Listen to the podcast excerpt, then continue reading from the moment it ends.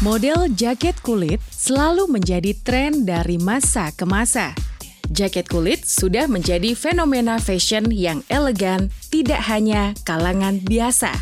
Artis lokal dan internasional pun menggunakan jaket kulit untuk pelengkap fashionnya.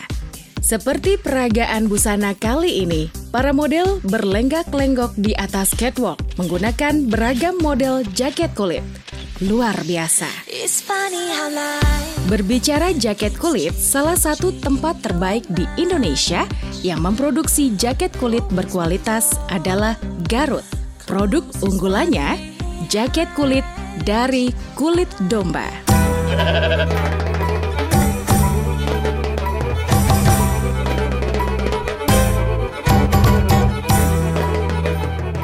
Di Kelurahan Kota Wetan, Kecamatan Garut Kota, terdapat kawasan sentra industri kecil Sukaregang. Kawasan industri ini merupakan bagian kawasan industri Garut yang meliputi Kelurahan Kota Wetan, Kelurahan Regol, Kelurahan Suci Kaler, dan Kelurahan Cimuncang.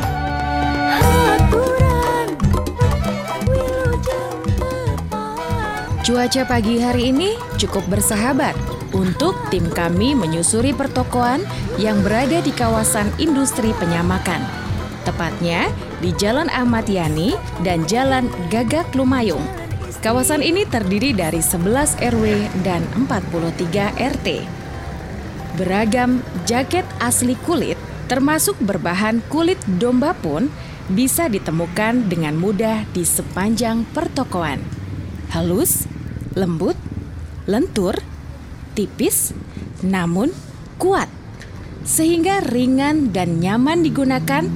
Itulah ciri dari kulit domba asli. Dimulai dari beberapa keluarga dan dilanjutkan secara turun-temurun dengan skala kecil atau industri rumah tangga sampai skala besar. Industri penyamakan kulit terus berkembang dari waktu ke waktu. Saat ini, terdapat 350 unit usaha yang terdiri dari 310 usaha kulit sapi dan 10 usaha kulit domba. Benak kami bertanya, kenapa usaha kulit domba hanya memiliki 10 usaha? Hmm, padahal domba adalah ikon kota Garut. Dari mana teh? Ini Pak mau lihat lihat. Kami pun berinteraksi dengan penjual, mencoba menggali lebih jauh tentang jaket kulit domba ini. Sekilas kami berpikir bahwa tidak ada masalah dalam produksi jaket kulit domba ini. Namun ternyata ada satu masalah yang dihadapi penjual seperti penuturan saadah yang sudah menggeluti usaha jaket kulit selama 24 tahun berikut ini. Kesulitannya di sini mungkin ya dalam hal bahan baku gitu. Pada saat ini ya eh, terutama bahan baku karena eh, kulit itu terbatas, nggak kayak kain atau apa ya yang bisa terus diproduksi. Kalau ini kan terbatas dari alam ya istilahnya kan binatang. Nah sedangkan e, penyembelihannya misalnya kalau pemakan dagingnya kurang otomatis kurang. Kalau kulit itu nah dalam hal ini karena kita memproduksi jaket kulit dari domba otomatis kan membutuhkan domba yang bagus yang bibitnya dari Garut. Kami mencoba untuk mendatangi toko lain. Kali ini kami memasuki Jalan Gagak Lumayung dan bertemu dengan Bapak Dani Saputro yang sudah menekuni usaha penjualan produk kulit dari tahun 1997. Ya terutama di bahan baku Pak. Bahan baku kulit domba tuh bahan bakunya pakainya di domba. Sementara domba yang kita pakai di sini khusus Sukaregang Garut itu dia memakai dombanya yang berkualitas seperti domba Garut, domba Priangan gitu. Sementara ini domba Priangan kekurangan sangat-sangat langka gitu Pak. Soalnya di sini kapasitasnya produksinya banyak, bahannya susah didapat itu yang jadi masalah. Banyak pengrajin dan banyak konsumsinya emang sekarang Sukaregang itu emang lagi dibutuhkan. Selain para pengusaha jaket kulit, kami pun mencoba berbincang dengan salah satu pegawai toko yang bernama Resti. Kemarin-kemarin kan nggak ada kulitnya, jadi harus nunggu dulu. Kalau ada juga kan mahal. Kalau orang yang pedagang makanan harus punya batik gitu kalau orang Garut punya untung gitu. Karena kan susah gitu nyarinya kalau di Garut menjadi harus ngambil di luar lagi gitu. Tapi tetap produksinya di Garut nggak di luar gitu cuman kulit mentahnya di luar. Dari penuturan mereka, akhirnya kami tertuju pada satu titik masalah. kulit mentahnya emang susah sekarang mah kulit mentahnya. Itu yang jadi kendala jadi kendala jadi kendala Inilah perjalanan kami menguak kulit domba sang primadona yang makin langka.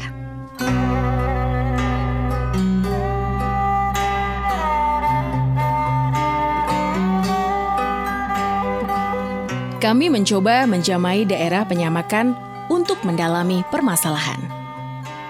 Matahari semakin terik, namun tidak menggoyahkan semangat kami siang ini. Pemandangan serupa tapi tak sama kami rasakan.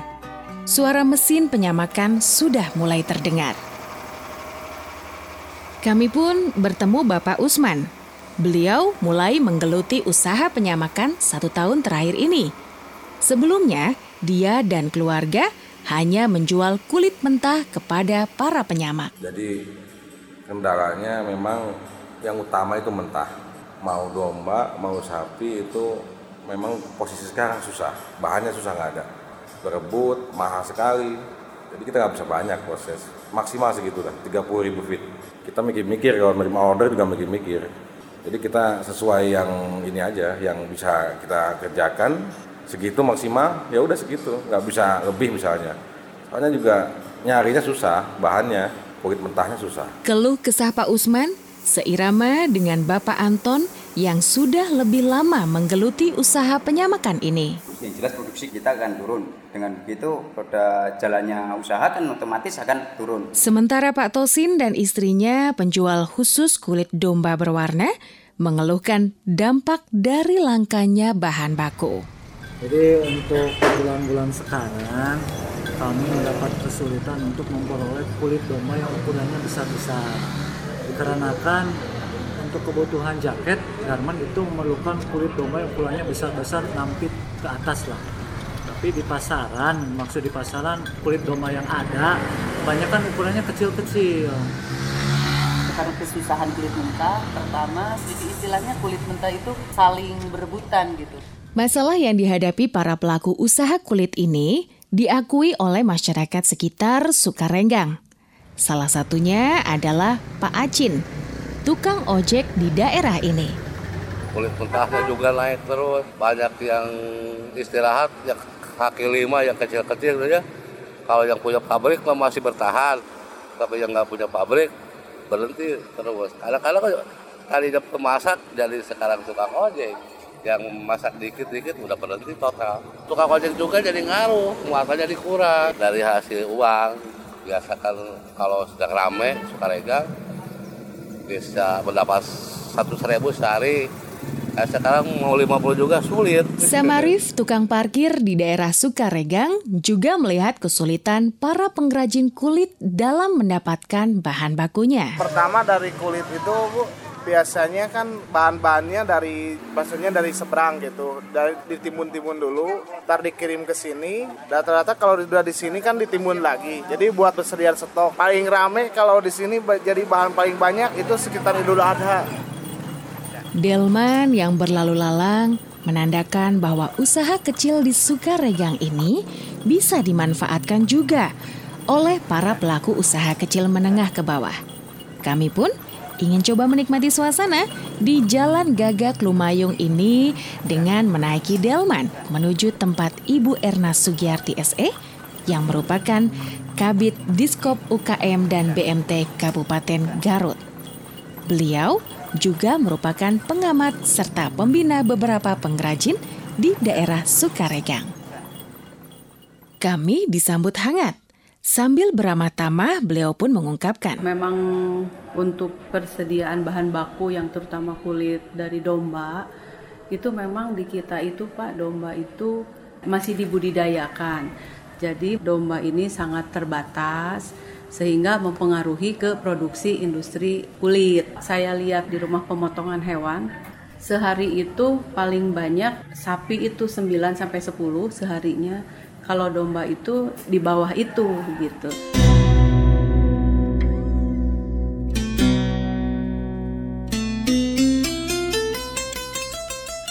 Rasa haus mengayuti kerongkongan kami. Kedai es kelapa muda menggelitik kami untuk mencoba kesegarannya.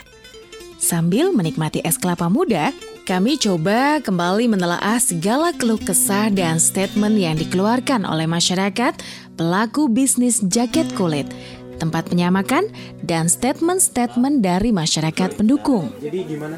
Ada solusi yang mau kita cari?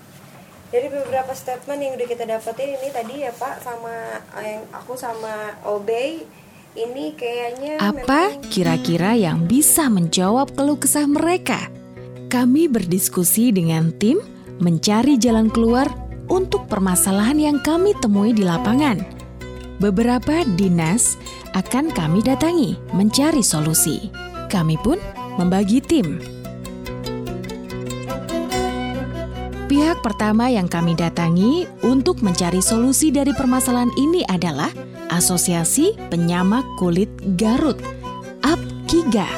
Kami diterima oleh Pak Andi, salah satu anggotanya. Kebijakan pemerintah lah ya, istilahnya bagaimana caranya untuk mengembangbiakan ternak-ternak hewan ini di sekitar misalkan tempat-tempat kulit atau lah umumnya di Indonesia lah bagaimana misalkan sentra-sentra ternak ini bisa pertumbuhannya cepat terus misalkan eh, ya memang bisa menghasilkan kulit yang banyak. Kalau saya lihat sih mungkin tidak hanya saat inilah, ke depannya juga akan sulit kalau untuk bahan baku kecuali kita bisa melakukan impor dari luar. Solusi Pak Andi diperkuat oleh Ujang Wisman yang juga anggota APKIGA. Kemarin kalau untuk masalah itu kita mau coba menjajaki impor ya, tapi cuma kita itu masih nanya-nanya dulu gitu daerah eh, negara mana yang aman dari penyakit karena tetap aja karena di sini kan kapasitasnya itu baru terpenuhi setengahnya gitu belum semua full gitu untuk kalau bahan bakunya kita ambil dari lokal wilayah Indonesia. Kami pun belum puas, hanya mendapatkan solusi dari satu pihak saja. Terbatasnya kulit domba mungkin dipengaruhi oleh domba hidup itu sendiri. Maka kami mendatangi Dinas Peternakan Kabupaten Garut. Di Dinas Peternakan ini, kami ditemui oleh Kabit Bina Usaha, Insinyur Dida Kardiana. Kita bikin kampung ternak domba. Sekarang juga tetap kita menyebarkan ternak gitu ya. Sekarang nanti mah ke depan lebih fokus lagi. Bupati menginginkan bahwa dua tahun lagi atau tiga tahun lagi populasi manusia itu harus sama dengan populasi domba. Tidak terasa, hari sudah sore. Beberapa solusi sudah kami dapatkan. Segera kami harus kembali ke Sukaregang untuk menawarkan solusi ini kepada para pelaku usaha kulit. Semoga kesulitan bahan baku kulit domba ini bisa segera teratasi dan sang primadona Garut tidak lagi langka.